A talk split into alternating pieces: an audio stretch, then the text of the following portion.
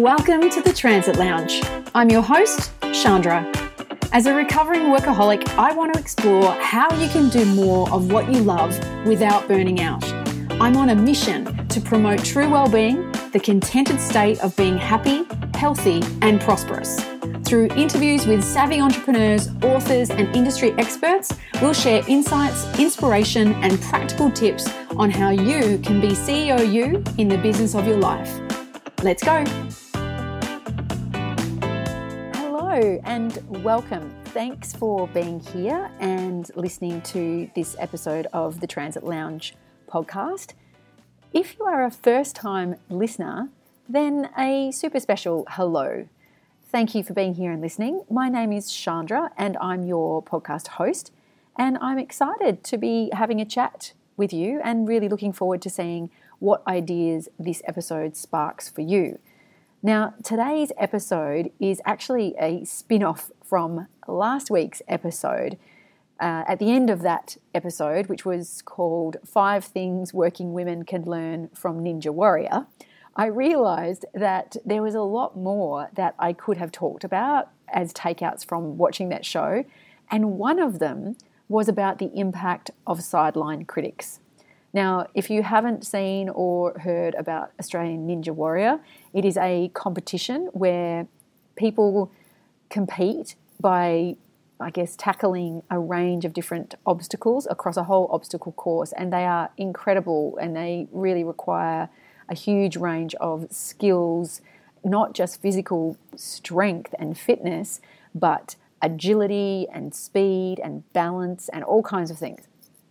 Anyway, on that show, there are a couple of people that, that are hosts, or I think they call them sideline reporters.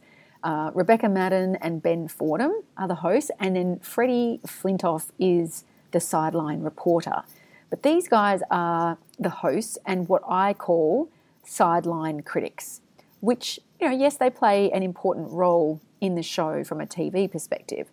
But basically, as the contestants prepare to start the course and during the time that they're actually on the course and jumping and grabbing and climbing and whatever during it, then these sideline critics chirp up with their two cents worth of what they think the contestant should do, needs to do, what's looking wobbly or not quite right, didn't get that balance right. And then, of course, when someone falls off and therefore fails at the course, they are the first people to point out what they did wrong. Now, when I watch the show, these are some of the moments when I get really fired up and I'm yelling at the TV saying things like, oh, shut up, Freddie. What about you have a go next time and see how you like it and see how far you get? And when I'm doing that, Mick just laughs at me. Assuming, though, that you are not planning on entering Ninja Warrior next year, you might be asking yourself, well, why exactly is this relevant to me? Well, it is relevant because we all have sideline critics in our lives, and they become especially vocal when you are wanting to do something different from what you've been doing. Now, recently, I've been doing some interviews for the podcast with women who have made significant career change, going from one successful career or path or business into something very different and I'm recording those as uh, upcoming episodes for the podcast. So stay tuned for those very soon. But anyway, through these interviews, one of the things that seems like it's a bit of a common theme is the impact of the people around these women and what those people say and think about the change that they were wanting to make, both positively and negatively. And so for you, when and if you are thinking of making some kind of significant career change, it's totally natural and normal for there to be a level of fear and uncertainty. That just comes with the territory of any kind of change. And if you have someone in your life telling you all the reasons why you shouldn't change or leave your job or try something new, or they're just being opinionated about what you should do, then it's easy to just let that person's voice, their opinion, really influence your actions and what you do do and what you don't do. But you don't want to let that happen for a few reasons. Sometimes other people have a bit of a vested interest in you staying the same and continuing to do the same thing you've always done because a change you make might impact them somehow. And they might not want that to change, no matter how unhappy you are. For example, a partner or a parent who is used to you having a certain role or title, or there's someone who feels like that role or job is a safe, reliable job compared to doing something that actually you really love that might not seem as certain or as impressive, maybe. For example, I know a really lovely, genuine, beautiful woman who loves, loves, loves, loves, loves animals and has always wanted to work with animals. She was at a point of considering leaving a bit of a more corporate role to be able to go and start to work with animals in some way. So she was, you know, considering things like could she go and get some sort of work in an animal shelter or a vet clinic or volunteering at a zoo just to get some experience. And when she talked to her partner about it, one of the first things that he said was that he wouldn't want to tell his work colleagues that she only had some kind of, in his words, basic job like that. Ouch. Now, this is her partner who loves her, and from what I know, is actually generally a really nice guy. But this is an example of how this can play out. His first thought was not about how unhappy and unfulfilled and soul destroying she felt her current role was or that there was something else that she was really passionate about and that totally lit her up that could be a great new career direction for her. But he squashed it because of his own ego and concern about what some of his work colleagues would think because, you know, she worked in an animal shelter or whatever. Now, it's totally up to her about how much she lets that influence what she does or she doesn't do. But pretty much straight out of the gate, you can imagine the impact that that comment and that thought had on her level of enthusiasm for taking some even just initial steps towards researching or towards making some sort of change. Another client I was working with recently said that her accountant, when looking over her financials recently, which is for a brand new business, said something like, Oh, I'll give you a, a, about a year of doing this before you just go back to your old job. Now, when she told me that, I got really punchy. Like, I was really cranky because, way to be supportive, accountant, not. Now, that client had had major health issues as a result of the job that she used to do. But yes, it paid her well. So she stayed in it for longer than she probably ideally would have. But in this instance, her accountant was just looking at the dollars and the income in the short term and not the bigger picture of the impact that that job was having on her. Yes, I will be the first to tell you that money and financial sustainability and independence is important. But just because you might not earn as much doing something new, especially not straight away, that's not necessarily a reason not to do it or not to make moves towards it, especially if what you're doing now for work is making you unhappy, it's run its course, or it's causing you health issues that may end up doing irreparable harm to you in the longer term. And look, we all have sideline critics. I've had some at various stages in my multiple career changes. For example, someone very close to me, whose opinion I do really value, said to me when I very first went into business for myself a long, long time ago, said something to me like, So, okay, you know, yep, you could explore this, see how it goes, but if you don't earn at least X amount of, I don't know how much she said, 50 grand or something like that in the first year, then that will be a sign for you and you should just go back and get another job. And although he didn't mean it to, that comment and I guess all of the surrounding messages that went with that actually crushed me a bit. Like I really felt quite flat after that, whereas previously I'd been pretty excited about the potential of what I was doing. And it introduced a fear of other people's judgment that I let impact me for quite a long time. And I really struggled in my first attempt at solopreneuring. I don't know if I've talked too much about that yet in the podcast yet, but I'm sure it will come up in the future.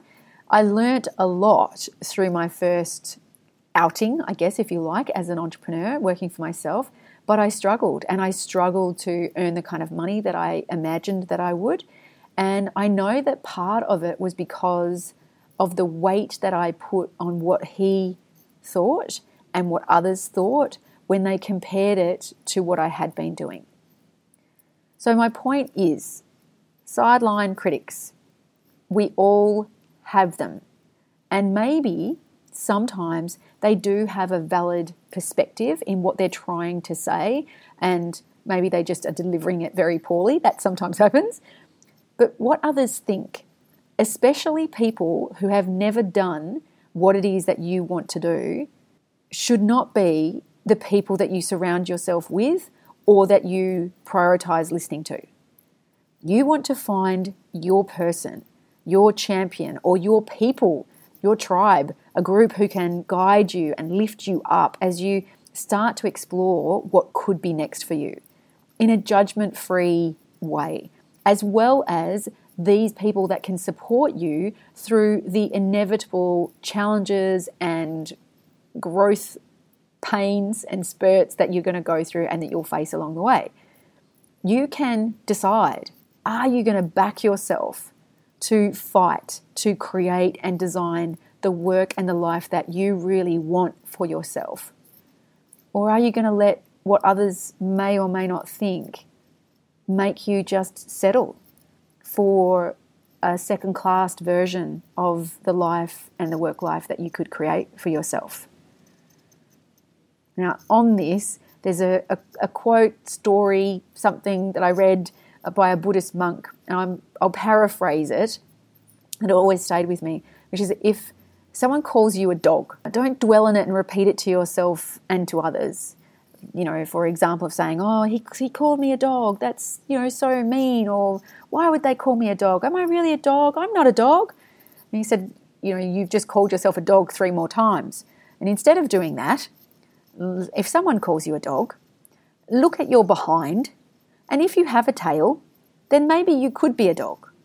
But if you don't have a tail, then you're not. So move on.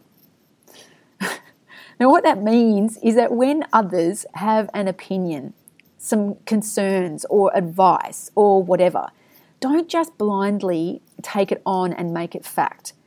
Consider if there's merit in what they have to say does what they have to say help you improve, help you prepare or grow in the direction that you want to go? And if so, then great. Take the lesson, take that and grow, improve, get moving in the direction with that bit of knowledge. But if it doesn't, if what they're saying actually is just about keeping you safe and small and stuck doing the same old thing, then let it go. It's just their opinion. It's not fact, and in fact, it may not be of any help to you at all. So, the takeouts from this episode for you uh, we all have sideline critics, especially when you start thinking about making a change to the sort of work that you do that's different from what you've been doing, especially if you've been successful in what you've been doing. Secondly, sideline critics, their voice and their opinion is not worth more weight than your own or those who want to champion and support you. So make sure you're giving enough time and listening to your own instinct, your own voice, and those that are wanting to champion and support you. Third, yes, consider their opinion, their thought, their advice, their concern. Consider how you could benefit from what they're saying or asking or sharing, providing it doesn't keep you stuck in a situation that you're not happy in. Because I truly believe that any advice that keeps you stuck and not moving is not advice worth listening to.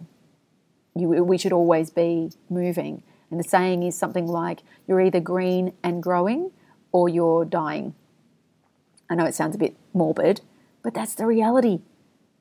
And fourth takeout is listen to your own voice, your own heart, your own instinct, and to others, especially those that have already achieved what it is that, you want to create or achieve in your life. People who are going to be more focused on helping you find ways to make it work rather than finding ways to keep you stuck. And then just keep moving in the direction that you want to go. So that's it from this little ranting episode. And if you are wanting to create change in your work life, especially to something quite different from what you've been doing, then you might want to download my latest free resource, which is the top 10 in demand skills for women making a career change. I will put a link in the show notes for you so that you can have a look, download that guide, and see which of the 10 skills you already have and which are the ones to focus on as you start planning your next move. Well, I hope you have a really great week this week. And the challenge is for you to have a great week ignoring the sideline critics.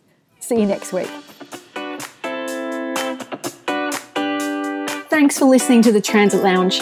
If you liked it, please do me a favor and leave a review so I can keep doing more episodes for you. And come and say hi in the private Facebook group, The Transit Lounge, being CEO you in the business of your life.